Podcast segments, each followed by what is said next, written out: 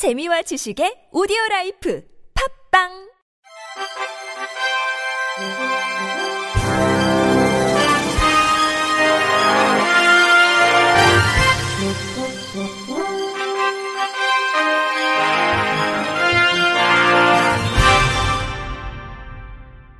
청취자 여러분 안녕하십니까? 10월 12일 목요일 KBRC 뉴스입니다. 향후 사회보장제도 사전협의 기본 방향이 현금 복지 지향, 바우처 방식 설계로 정해졌습니다. 보건복지부는 사회보장위원회가 제30차 본회의에서 이 같은 내용의 사회보장제도 신설 변경 협의 시 검토해야 할 기본 방향을 심의 의결했다고 밝혔습니다. 심의 의결된 사회보장제도 사전협의 기본 방향은 사회적 약자 중심으로 지원하되 경쟁적 현금 복지는 지향하고 정책 대상에게 꼭 필요한 서비스 또는 융처를 정한 바우처 방식 설계 우선적 고려입니다.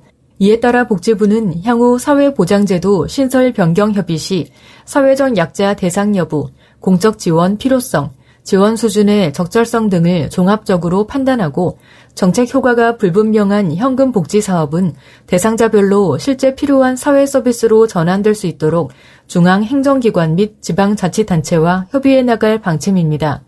사회보장위원회 간사인 복지부 정윤순 사회복지정책실장은 최근 일부 지방자치단체에서 경쟁적으로 이루어지는 현금성 지원사업 과잉 경향은 억제되고 서비스 복지 중심의 사회보장 체계가 구축될 것이라고 말했습니다. 법원이 장애인 등 사회적 약자의 사법 접근성 향상을 위해 운영하고 있는 소송 당사자 협조자 수당 지급 제도가 유명무실해지고 있는 것으로 나타났습니다.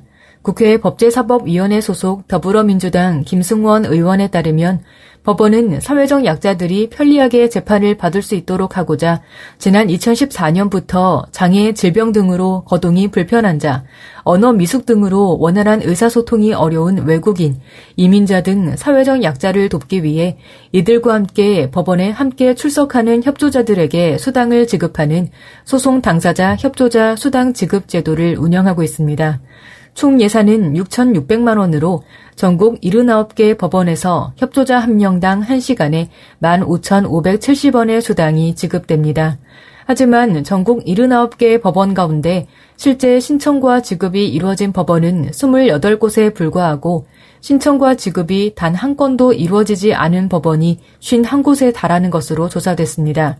김승원 의원은 법 앞에 평등이라는 헌법적 가치를 실현하기 위해 사회적 약자에 대한 사법적 지원 서비스를 제공하고 있지만 집행률이 낮아 유명무실한 제도가 돼버렸다며 집행률을 높이기 위해 각급 법원의 재판부와 법원을 찾게 될 사회적 약자를 대상으로 한 홍보 강화 등을 통해 실질적인 성과를 낼 수 있도록 내실을 다져야 할 것이라고 말했습니다.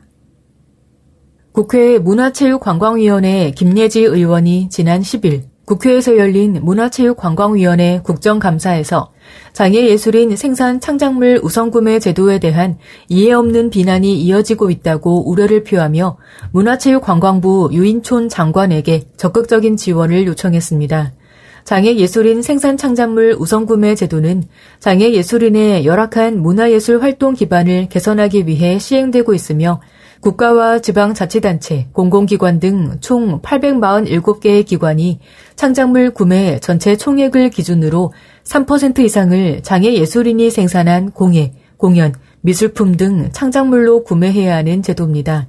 김예지 의원은 제도 시행에도 불구하고 초기 단계이기에 현황 파악이 힘들 뿐더러 일부 정치권에서 오해로 인해 장애예술인 생산 창작물 우선구매 제도에 대해 강매다, 위법하다, 상식적이지 않다 등 굉장히 부정적으로 생각하는 분들이 있어서 장애 예술인의 명예를 심각하게 훼손하고 있다고 꼬집었습니다.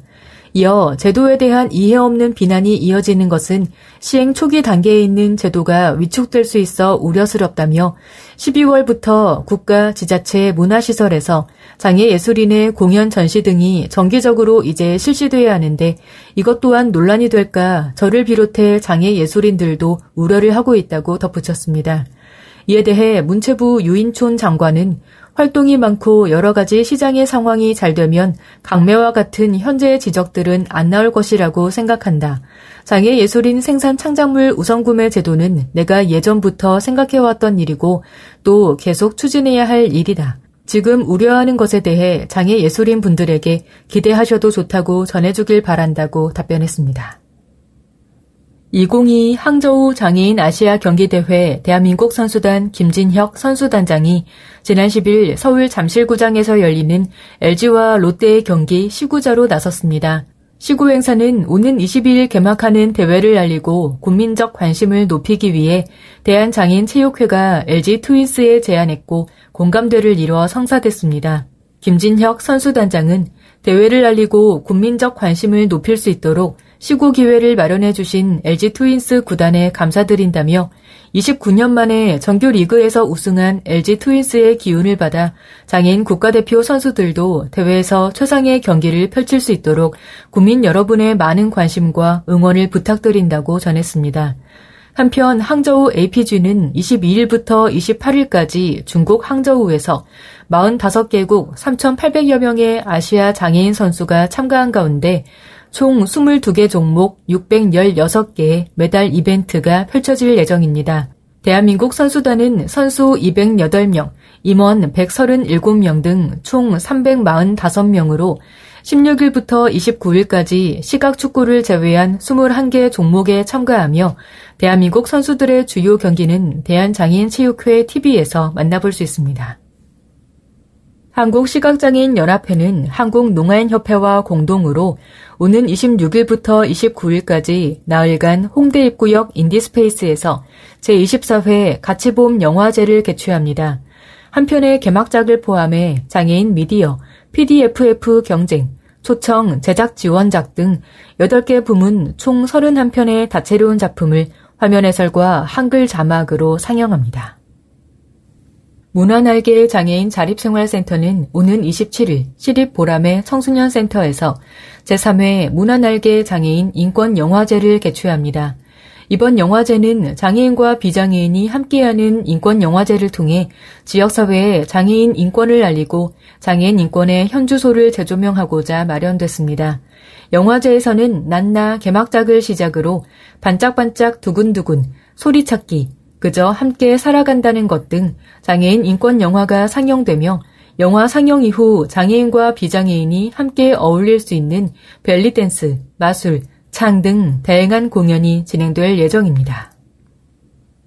부산 장애인 자립생활센터는 다음 달 19일 해운대 한마음 스포츠센터 실내 체육관에서 제8회 보치아 동호인 친선대회를 개최합니다.